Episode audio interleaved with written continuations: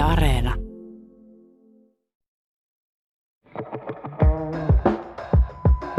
Kupla. Kupla.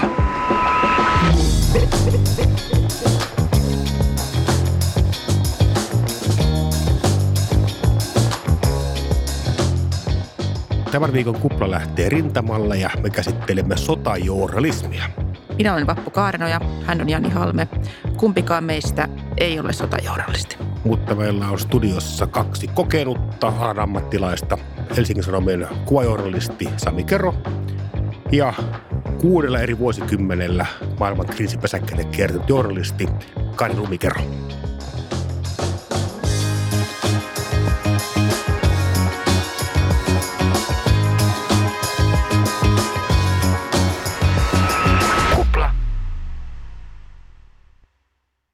Sami, palasit äskettäin juttukeikalta Ukrainasta. Sinne ei pääse Finnaarin suoralla lennolla Helsingistä Kiovaan. Miten matkustit Ukrainaan? Finnaarin suoralla lennolla pääsee Krakovaan. Ja sitten me oltiin yötä Krakovassa, lähdettiin aamujunalla kohti rajaa Presemysliin. Ja sieltä otettiin taksi Krakovetsin raja-asemalle ja yritettiin paikallistaa meidän tiimi, eli Petteri Tuohinen ja Riia Kandara, jotka olivat palaamassa Ukrainasta päin. Ja siinä meni siinä säätäessä joku varmaan tunti pari ennen kuin me löysimme toisemme. Miksi siinä meni säätäessä? Miksi tiimin paikallistaminen oli vaikeaa? No sen takia, koska he eivät saaneet kävellä rajan yli. Me nähtiin, niin kuin jaettiin sijainnit, että me ollaan 500 metrin päässä toisistamme, mutta he eivät saaneet lupaa kävellä rajan, rajan yli. Joten he tulivat sitten tämmöisellä bussikuljetuksella, missä oli pakolaisia noin kolmen kilometrin päähän semmoiseen lajittelu- ja auttamiskeskukseen, josta me käytiin sitten heidät noukkimassa.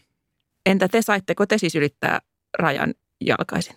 No mekään ei saatu ylittää jalkaisin rajaa, että me ensin sitten tultiin takaisin sinne Krakovetsin raja-asemalle ja mentiin liftaamaan.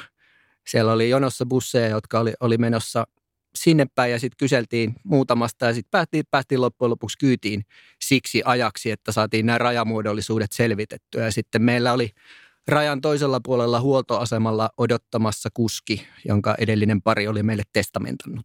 Mistä oikein asuitte siellä Ukrainassa? No meillä oli oikein helppoa, koska edellinen pari oli hoitanut kaiken infran, eli fikserit ja autokuskit ja, ja, ja myöskin asunnon. Eli meillä oli semmoinen, en ole varma oliko se Airbnb vai tavallinen vuokrakämppä, jossa me asuttiin siinä kaupungin keskustassa. Oikein mukava. Ja saitteko nukkua rauhassa? Ei saatu nukkua rauhassa. Alkuvaiheessa oli ilmahälytyksiä ehkä kerran yössä ja ne kesti tunnin, mutta sitten loppuvaiheessa ne koko ajan piteni ja piteni ja niitä oli myöskin useammin. Viimeisenä päivänä taisi olla neljä ilmahälytystä. Eli siinä ei kyllä sitten ehtinyt nukkumaan. Tosin loppuvaiheessa huomasin, että oli niin väsynyt, ettei enää herännyt siihen ilmahälytykseen. Ja, ja jäi vaan nukkumaan. Ja sitten jossain vaiheessa ha- havahtui siihen, että piti puhelimesta käydä tsekkaamaan, että onko se ilmahälytys vielä päällä vai mitä nyt oikein tapahtuu. Oliko se pelottavaa, kun tuli ilmahälytys? Pelkäsitkö silloin? No en varsinaisesti pelännyt, koska tiesin, että kaupunkiin ei ole isketty eikä siellä ole varsinaisesti mitään strategisia kohteita tai militaarikohteita, mistä Venäjä olisi kiinnostunut. Ja ajattelin, että se nyt ei ole ensimmäinen kohde, mutta onhan se nyt totta kai niin kuin kuumottava tunne. Että ulkonta kuuluu ilmahälytys, siihen herää ja sitten tietää, että tuolla on ohjuksia tulossa tänne päin, mutta me ei tiedetä täsmälleen, että mihin.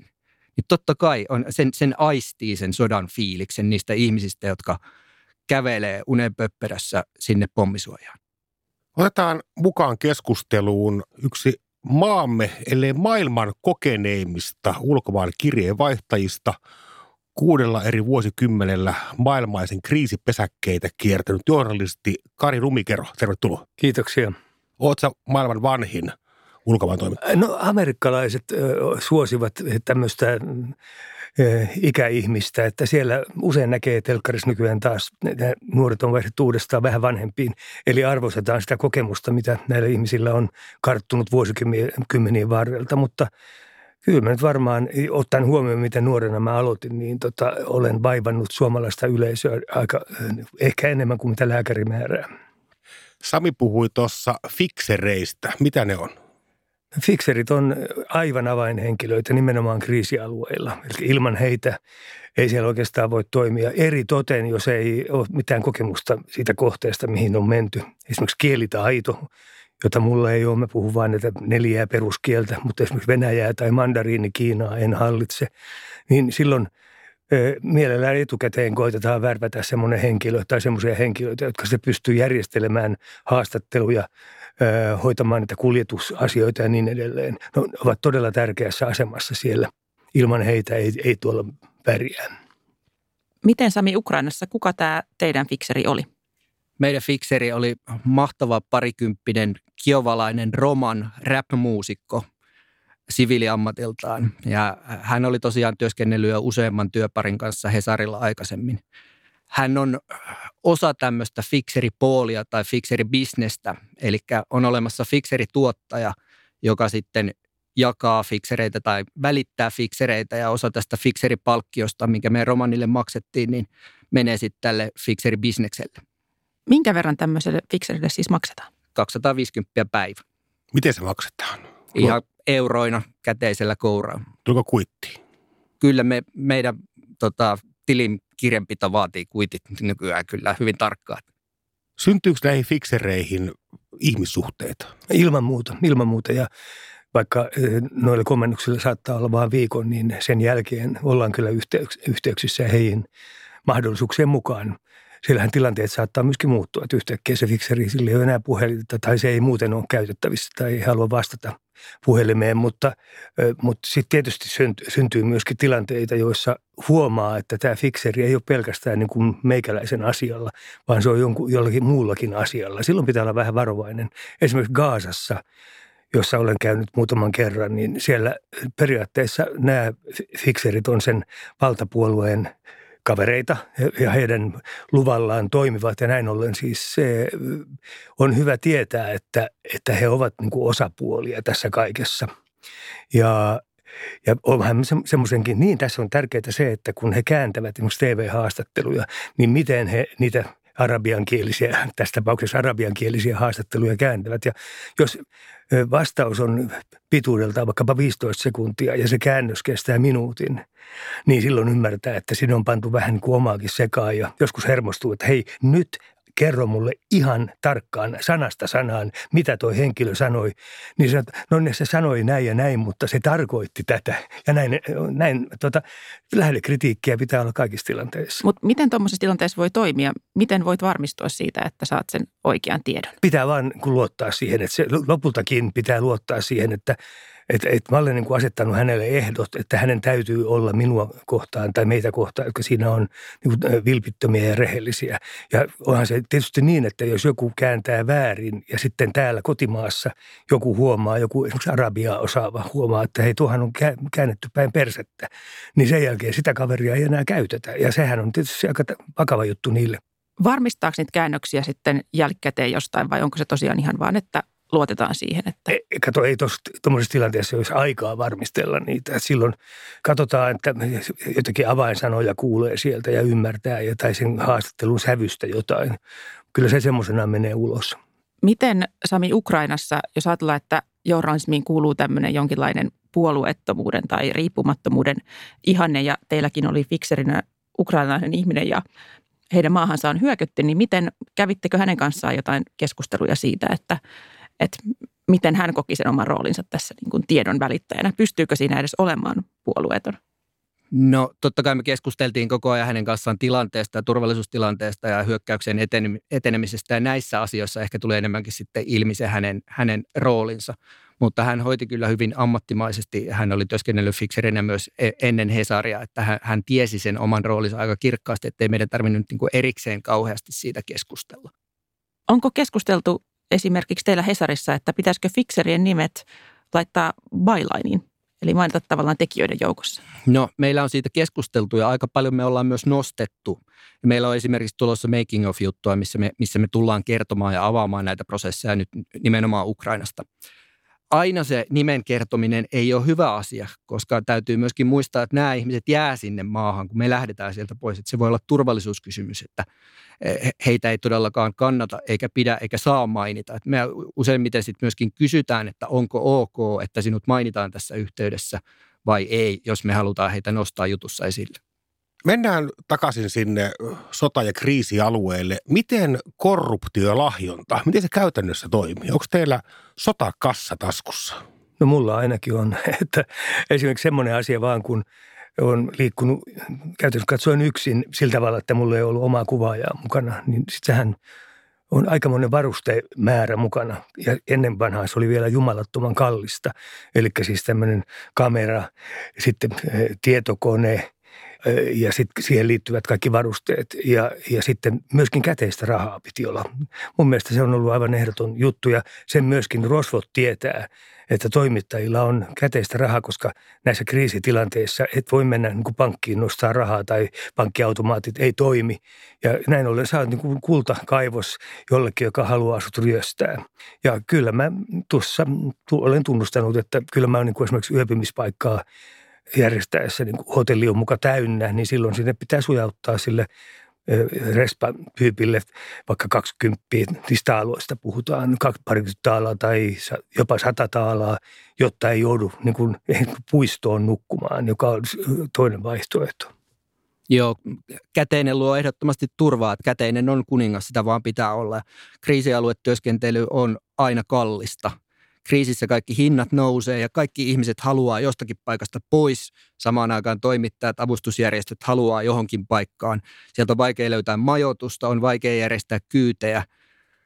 On ollut esimerkiksi Haitin maanjäristyksen jälkeen tota, lentokentällä sille koputtelemassa eri pienkoneisiin, että ootko lähdössä poispäin, että olisiko mahdollista saada kyytiä ihan mihin vaan, jolloin on sitten vähän helpompi neuvotteluasema kuin dollareita taskussa.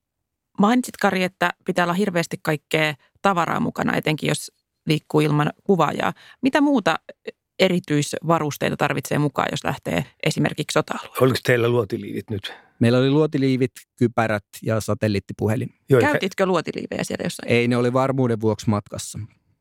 Meillä nimittäin oli semmoinen tavallaan vaatimus vakuutusyhtiöltä. Mehän ollaan kaikki vakuutettuja siellä ja sotatoimialueella se vakuutus on aivan tosi kallis. Niin tota, edellytettiin oikeastaan, että silloin pitää olla luotiliivit, just nämä suojavarusteet päällä. Ja muun muassa telkkarissa aika helposti paljastuu, jos ei ole sitä päällä ja jos jotain tapahtuu, niin silloin vakuutusyhtiö saattaa reagoida, että hei, tähän sopimukseen – tällä hinnalla kuului nämä suojavarusteet. Ja ne on muuten tosi painavat. Ainakin silloin ennen vanhaan, kun oli keraamiset, nämä suojalevyt, ne on vissiin vähän kevyempiä nykyään, mutta sitä paitsi ne piti, ne rupesi haurastumaan nämä keraamiset levyt, että muutaman vuoden kuluttua piti joka tapauksessa vaihtaa. Ja nythän Ukrainan tilanteen takia ballistiset levyt ja varmaan luotiliivitkin niin loppu Euroopasta joka paikasta. Eli, Mitä on ballistiset levyt? No näin on varmaan, onko ballistisilla levyillä ja keramisilla levyillä mikä ero, mutta nämä on näitä levyjä, mitä laitetaan suojaksi sinne tota, luotiliiveihin sisälle. Ja tämä on ehkä kriisialueen journalismin kannalta mielenkiintoista, että nyt ihmiset tai toimittajat haluaa kaikki sinne Ukrainaan, mutta ei ole turvavarusteita tarpeeksi. Ja minun mielestä heidän pitäisi huolehtia paitsi omasta turvallisuudestaan, mutta myöskin niiden ihmisten turvallisuudesta, joiden kanssa he työskentelevät, eli fiksereiden ja autokuskien käytännössä. Eli pitää olla luotiliivit itselle plus sitten tuplat vielä sen lisäksi. Ja nyt niitä ei saa mistään, tästä voi syntyä ikäviä tilanteita. Onko teillä muita tämmöisiä vaatimattomampia tarvikkeita, jodipastilleja tai pattiradiota tai muuta, mikä lähtee aina mukaan maailmalle?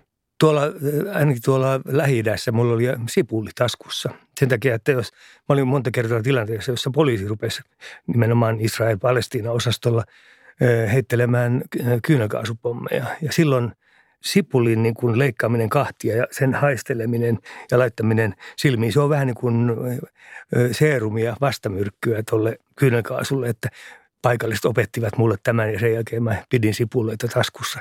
Nytkin jos, jos tota, joskus joutuu vähän sipulia leikkeelle, niin tulee kyllä mieleen no just noita tapahtumat sieltä paikan päältä. Sama juttu, kun sai arabikeväässä kyynelkaasua silmiin, niin paikalliset tuli antamaan jotain sipulimyssyä ja he opetti tämän. Mutta tota, itse en kanna sipulia mukana, vaan uimalasit. Uimalasit on hyvä, koska ne säilyy toimintakykyisenä ja näkee. Sehän on pahinta, että ei näe mitään. Eli, eli jos ihmismassat velloo, niin ei oikein voi reagoida siihen millään tavalla. Mikä on todennäköisin uhka, joka kriisialueella, sota-alueella toimiva toimittaja voi kohdata? Luoti, liikenne, väkijoukot? Kyllä mä melkein sanoisin, että niin kuin mun kokemus on se, että raivostunut väkijoukko.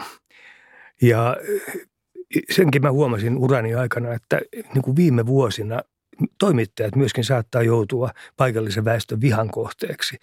Että tota, ajatellaan, että nuo kuitenkin on niiden toisten puolella ja silloin pitää olla kyllä tosi varovainen. Mä oon monta kertaa joutunut tilanteeseen, jossa pitää ottaa niin kuin, ei muuta kuin lähteä paikalta vaan ja vetäytyä suhteellisen arvokkaasti ja sitten lähteä juoksemaan tota, kulman takana niin lujaa kuin ikinä pääsee. Koska siellä todella tunteet on tämmöisessä kriisitilanteessa kuumina. Ja, ja muun muassa se, että kun siellä usein paikalliset ihmiset kysyvät, että mitäs mieltä sinä olet tästä asiasta. No Ukrainassa oli helppo varmaan sanoa, että, että totta kai me ymmärretään teitä, että te taistelette niin kuin vapautenne ja koko Euroopan ja maailman vapauden puolesta niin edelleen. Sen voi sanoa vilpittömästi, mutta siis ikinä mä en – joidenkin kokemusten jälkeen ainakaan niin ryhtynyt argumentoimaan millään tavalla kenenkään kanssa mistään näistä poliittisista kysymyksistä. Se johtaa vain turmioon. Myös siksi, että yhtäkkiä siinä on vastakkaisia mielipiteitä ja, yhtä, ja meikäläinen sitten mukaan ottaa kantaa niihin, joka ei sinänsä kiinnostakaan oikeastaan ketään. Et ne vähän haluaa niin kuin positioida ulkopuolisia ja tsekata vähän, että, että mitä toi meistä ajattelee. Meidän reissuilla pahimmat riskit on varmaan järjestyksessä yksi liikenne, kaksi matkapöpöt ja kolmantena sitten tämmöiset paikalliset hyökkäykset, vellovat massat, kidnappaus ja vastaavat, harhaluodit. Kyllähän kai sekin aika ikävä tilanne on, että jos sä nukut, etkä herää paljon hälytyssireeniin, kun oot niin väsynyt, yhtäkkiä se pommi ysähtää sun viereessä, niin se on, se on se tuntematon, täysin arvaamaton vihollinen, jolla voi olla niin kuin todella kohtalokkaita Joo. seurauksia. Sotilaat puhuu tokystä eli toimintakyvystä ja sen takia pitää pitää rotaatiota aika lyhkäisenä, että siellä jaksaa sitten olla.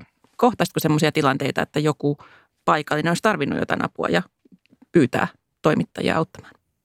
Ei kukaan suoraan pyytänyt meiltä apua. Ja minun mielestä meidän pitää pitää aika tarkasti selvästi huolta siitä, että me ollaan siellä toimittajina eikä auttamassa. Varsinkin, että ei anneta turhaa toivoa, koska me, ei me oikeasti tiedetä, mitä tulee tapahtumaan.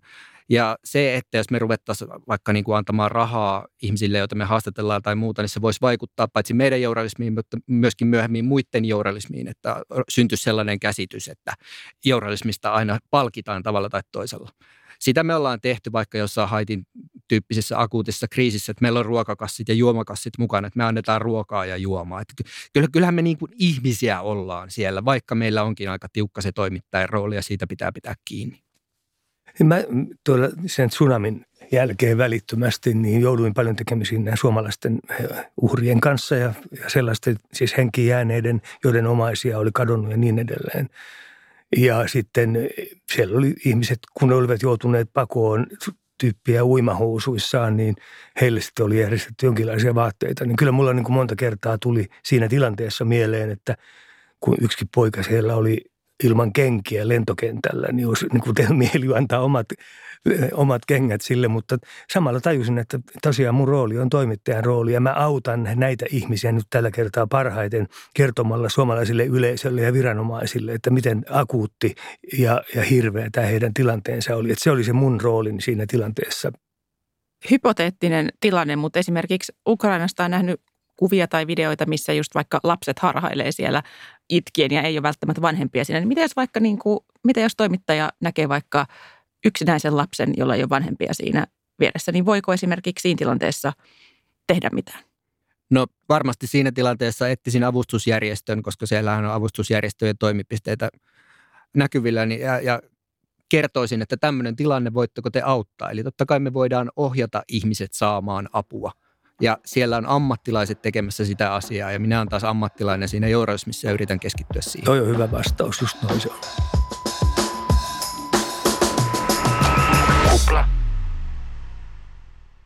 Onko toimittajilla turvahenkilöitä sota-alueella? Tota, tästä on puhuttu paljon ja tiedän, että Ruotsin TV Fyra nelonen, joka oli MTVn sisaryhtiö yhteen aikaan, niin he ottivat kerran mukaan tämmöisen ammattipoliisin, joka ilmeisesti oli jotenkin aseistettukin, muistaakseni just arabikevääseen, niin sen kokemuksen jäljillä, ensinnäkin se maksoi aivan jumalattoman paljon. Ja toiseksi niin sitä konkreettista apua oikeastaan, eikä tukea, he eivät kokeneet missään vaiheessa, vaan mä väittäisin, että päinvastoin. Että jos vaikka viranomaiset yhtäkkiä näkee, että tässä on ton näköinen mies, joka se, se saattaa olla niin kuin vieraasta maasta ja selvästi turvahenkilö tai poliisi tai jotain tällaista, ja sitten siltä löydetään pistooli taskusta esimerkiksi, niin se voi joutua todella suuriin vaikeuksiin. En ole ollut koskaan keikalla, missä olisi tarvittu turvahenkilöitä. Toki on ollut, kun on ollut upotettuna vaikka Irakissa tai Afganistanissa sotajoukkoihin, niin silloin niiden sotajoukkojen tehtävänä on huolehtia meidän turvallisuudesta, mutta se on tietysti vähän eri asia. Me puhuttiin siitä Ukrainassa, että mikähän on tilanne vaikkapa suurilla jenkkimedioilla, että ni, niillä on varmasti siis yksityisiä turvallisuuspalveluita ainakin konsultoinnin osalta, mutta jossain määrin myöskin mukana siellä, mutta varmuutta minulla ei tästä asiasta ole. Kerroit tuosta tai mainitsit, että olet ollut myös töissä sille, että olet upotettuna sotajoukkoihin. Missä olit upotettuna joukkoihin? On ollut Afganistanissa, Helmandissa virolaisen joukon mukana toimittaja Heikki Äyttökosken kanssa ja sitten on ollut Irakissa. Millaista se sotilaiden kanssa työskentely on? No siinä on tietysti vähän tiukemmat reunaehdot, että toisella kertaa piti kirjoittaa, allekirjoittaa semmoinen sopimus, että mitä saa näyttää ja mitä ei saa näyttää. Että siellä oli esimerkiksi niin kuin teknisiä kojeita, ei saanut näyttää aseita, niin kuin niitä aseiden käyttöjärjestelmiä, ei saanut kuvata skriinejä miehistön kuljetusajoneuvon sisällä. En saanut näyttää vaikkapa niin kuin taktisia asioita, että mitkä on e, etäisyydet eri joukkojen välillä, kun ollaan partioimassa ja tämmöisiä. Ja sitten oli myöskin yksi asia, mistä tuli vähän riitaa Afganistanissa, eli siellä on kerrottu tarkkaan, että mitä, miten vaikkapa sotavangin ottamistilanteessa saa tehdä ja mitä ei saa tehdä. Ja muistaakseni menee jotenkin niin, että tilannetta saa kuvata, mutta sotavankia ei saa näyttää häpäisevässä valossa, eikä häntä niin kuin saa näyttää tunnistettavasti, että hänet voitaisiin identifioida, eikä myöskään näitä sotilaita, jotka ottavat vankia tässä tilanteessa. Ja tota, Afganistanissa tuli sitten Helmandissa sellainen tilanne, että siellä oli Taliban virittämässä IED, eli tällaista tienvarsipommia, ja virolaiset saivat äh, heidät verekseltään kiinni. Ja sehän on just se homma, mitä ne on siellä tekemässä, mutta silti he kokivat sen häiritseväksi, että minä otin valokuvia ja kielsivät sen kuvaamisen. Ja minä yritin siinä sitten sönköttää, että niin, niin, mutta kun me kirjoitettiin tämä Green Book, jossa sovittiin nämä jutut ja jos otan sillä tavalla, että te ette näy tunnistettavasti ja jos otan sillä tavalla, että sotavangin kasvot ei näy, niin kaikki on jees. Ja tilanne vähän kärjistyi, mutta menin vähän kauemmas. Miten se kärjistyi se tilanne? No he huusivat ja sanovat, että ei saa ottaa kuvia ja minä huusin ja sanoin, että saa ottaa valokuvia. Mutta menin sitten vähän kauemmas ja, ja annoin heidän tehdä hommansa, mutta otin valokuvia edelleen. Ja sen jälkeen meidän piti, me, tässä oli osana diillä, että meidän pitää lähettää ne kuvat tämmöiselle viestintäupseerille, joka sitten hyväksyy tai hylkää ne kuvat. Ja muistaakseni meni, meni niin, että myös tämä viestintäupseeri oli sitä mieltä, että näitä kuvia ei saa julkaista, vaikkakin oli samaa mieltä meidän tulkinnasta siinä Greenbookissa. Ja sitten me keskusteltiin Helsingissä Helsingin pään kanssa, pomojen kanssa ja lakimiehien kanssa ja tultiin siihen lopputulokseen, että kuvat julkaistaan ja ne, ne sitten julkaistiin. Ja tota, sen jälkeen tunnelma oli paljon, paljon viileämpi siellä virolaisten tukikohdassa suhteessa meihin, mitä se oli aiemmin ollut. He olivat esimerkiksi tota, printannut kaikki juttunsa, kun ne julkaistiin netissä, niin he oli printannut siellä ja laittanut ilmoitustaululle siihen asti, mutta sen jälkeen se loppui kuin seinä. Millainen suhde sotakirjeen vaihtajana journalisteilla sitten kotitoimitukseen? Tuleeko sieltä viisastelevia juttuideoita ja ne ei ymmärrä yhtään sitä arkea siellä kentällä? No tässä on niin, kohta kymmenen vuotta, kun mä oon viimeksi ollut noissa tilanteissa mukana. Mun mielestä mä ainakin olen saanut aina sen tuen, mitä on tarvittu. Ja hyvin itsenäisesti olen saanut toimia tuolla uutiskentillä. Mä en tiedä Sami, miten teillä on, mutta se on varmaan vähän toimituksien kulttuurista kiinni. Mä olin jo silloin niin vanha, että kukaan ei ruvennut mulle ryppyilemään. Ehkä, ehkä tämmöisiä vaatimuksia esitetään nuoremmalle polvelle. Joo, ristiriitatilanteet, joita tulee, niin ne tulee yleensä näissä turvallisuusasioissa. Ne pomot saa ilmeisesti palkkaa siitä, että ne huolehtii meidän turvallisuudesta, eikä päästä meitä tekemään ihan kaikkia juttuja, mitä, mitä me haluttaisiin. Jolloin sitten me, me ollaan usein siellä kentällä sitä mieltä, että meillä on vähän parempi tilannekuva ja me kyllä ymmärretään nämä riskit ja tämä olisi ihan turvallista tehdä, mutta sitten pomot saattaa sanoa, että ette mene, piste. Ja näistä tilanteista sy- syntyy sitten keskustelu. Sä Sami kuvasit Ukrainassa muun muassa eläimiä pommisuojassa. Miten esimerkiksi tämä juttuidea syntyi? Syntyykö se siellä paikan päällä vai ideoitteko te ne juttuaiheet jo kotitoimituksessa ennen lähtöä? Aika pitkälle ideoidaan juttuaiheet kotitoimituksessa, mutta tietenkin kriisialueolosuhteissa niin aina ne suunnitelmat muuttuu. Että niistä osa toi, toteutuu, osa sitten muokkautuu ja osa sitten syntyy paikan päällä. Niin kuin esimerkiksi tämä mm, eläimet pommisuojassa. Se syntyi ihan vaan siitä, että meidän piti käytännön syystä viettää siellä paljon aikaa ja sitten mietin, että voisiko tässä nyt tehdä jotakin järkevää ja sitten se tunnelma siellä oli vähän sellainen, että tuntuu epämiellyttävältä kuvata ihmisiä. Tiedätkö, että osa nukkuu, osa yritti nukkua, osa oli selvästi peloissaan ja itki. Ja siellä oli myöskin evakkoretkeläisiä, jotka oli lähtenyt taistelualueelta pois. Se tuntui niin kuin jotenkin epäkunnioittavalta, että se on heidän intiimi tilansa, e, niin käydä heitä kuvaamaan, varsinkin kun meillä ei ollut silloin fikseriä käytössä, oli kielimuuria. Mutta sitten taas nämä elukat, niin ne, ne niin kuin kävi lähestymään minua, jolloin se, niiden kuvaaminen oli aika helppo tapa sit myöskin lähestyä näiden eläimien omistajia ja se, se, se sarja syntyi ikään kuin itsestään. Nykyään nuo valokuvat painaa joitain kikoja, ne valtakokoisia kuvatiedosta. No ei nyt sentään, megoja. Tuhansia kikoja. Ja äh, sä tietysti teet Kari telkkarityötä sota-alueella, missä pannaan infraa kirjaimellisesti sileäksi. Miten sieltä saa yhteyden Suomeen? Millä näitä aineistoja voidaan siirtää tilanteessa, jossa kaikki on päin helvettiä? Sami, Sami voi kertoa tästä tuoreesta hommasta, mutta meillähän se oli valtava ongelma. Siksi, että kun minäkin mä kuvasin, editoin mun juttu, niin koko ajan oli, oli mielessä se, että nyt tämä linkki, jolla tämä, tämä BBCin tai jonkun Ebun rakentama linkkiasema, joka on tuossa hotellin vieressä, niin mun pitää ehtiä, tai se on kauempana, niin mun täytyy ehtiä sinne ajoissa siihen sovittuun linkkiin. Satelliittilinkki? Satelliittilinkki nimenomaan, joo. Eli mun aikana ei oikeastaan kertaakaan lähetetty netin kautta yhtään mitään. Ja se oli iso ongelma, kunnes sitten nämä rupesi ratkeamaan. Ja miten teillä nyt sitten oli? No nykyään se menee niin, niin kuin Ukrainassa, että ensin vaan paikallinen liittymä ja se, se kakkoskännykkä ja sitä kautta luodaan hotspottia. Sieltä sitten lähetellään ihan niin kuin Suomessakin. Et se, ei, se ei yleensä ole mikään ongelma enää nykyään. Jos kännykkäyhteys menee, niin kuin vaikka kävi silloin arabikevään aikaa Egyptissä, niin tota, sitten otetaan käyttöön satelliittipuhelin, mikä on varalta mukana. Satelliittipuhelimien käyttö oli vielä joskus 15 vuotta sitten älyttömän kallista, mutta enää se ei ole niin, niin kohtuutonta, että kyllä sitäkin voi, voi tarpeen mukaan käyttää. Satelliittilinkkejä, kalliita fiksereitä, outoja matkajärjestelyjä. Tämä on varmasti kallein journalismin muoto, joka on olemassa. Miten Sami tällä hetkellä, kun rahat vähenee ainakin väitteiden mukaan toimituksista, niin näkyykö se teidän arjessa? Onko vähemmän reissuja?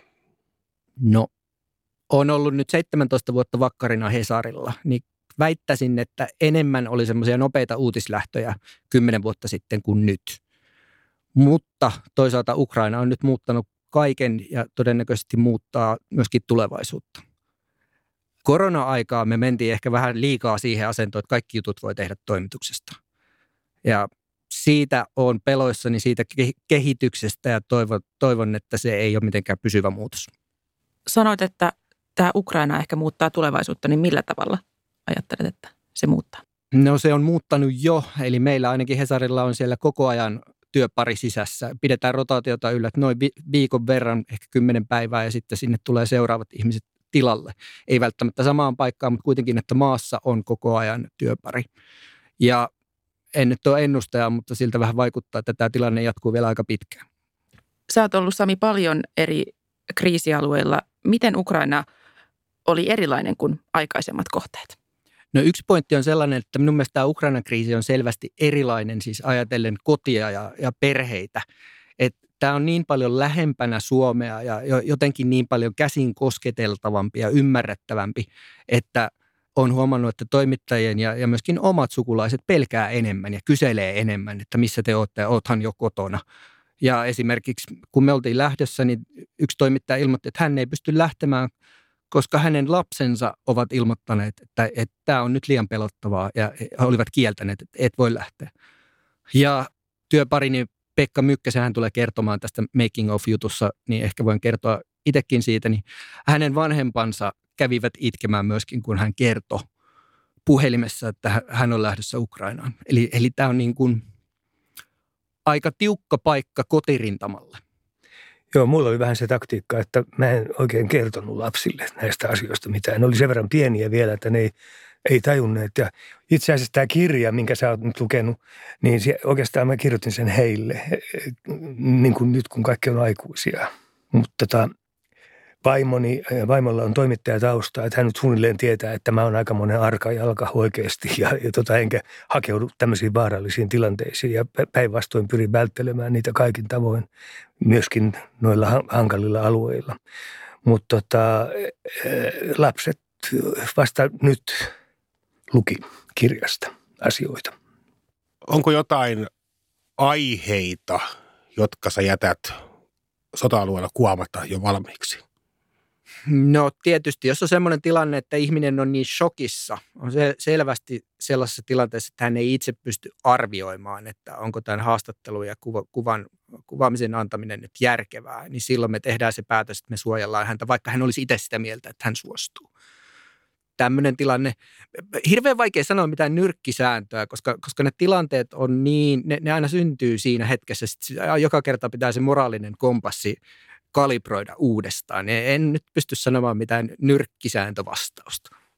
Käykö usein tuolla lailla, että joku ihminen suostuisi haastatteluun ja kuvaukseen, mutta Joo, joo, siis tämähän ta- ta- tapahtuu myöskin Suomessa, että me niin kuin ekstra suojellaan, että joku vaikkapa suostuu siihen, että hän antaa nimellä ja kasvoillaan haastattelun, mutta me laitetaan silti semmoinen kuva, mistä häntä ei tunnista. Voisin tähän sanoa vaan, että, että tämän tsunamin aikana mähän haastattelin suomalaisia, jotka oli siellä hädässä. Ja ihmiset nimenomaan halusivat tulla kertomaan siitä, jotta kun Suomessa saataisiin tietää että, ja voitaisiin toimittaa apua nopeammin, nopeammin paikalle. Kyllähän mua jonkin verran arvosteltiin tässä keskustelussa jälkeenpäin siitä, että mä olen, olen haastatellut ihmisiä – shokissa tai tämmöisessä tilassa, jossa he ei välttämättä niin kuin, pysty kontrolloimaan itseään sillä meidän määrittelemällämme tavalla. Mutta tästä asiasta tehtiin paljon tutkimuksia ja asennetutkimuksia ja muita, niin siis noin yleisesti ottaen päädyttiin siihen, että, että poikkeuksellisissa tilanteissa – on voitava käyttää poikkeuksellisia journalismin menetelmiä ilman, että niin kuin se sotii jotakin sääntökirjaa vastaan. Ja Tampereen yliopiston tiedotusopilaitoksella joku saattoi sanoa, että eihän noin, juuri noin ei saa tehdä.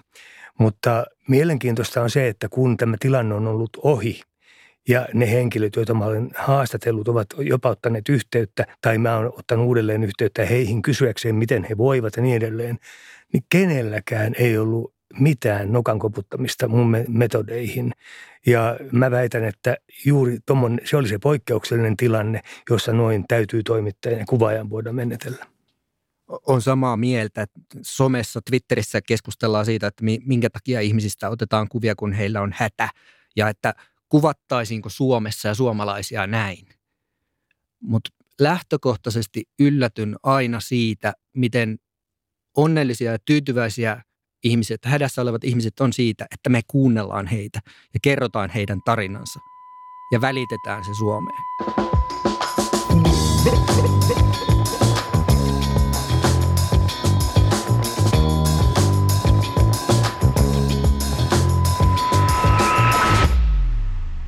Tänään kuplan vieraana on kaksi keroa, Sami Kero ja Kari Lumikero. Et sä voi sanoa noin, sanoa noin,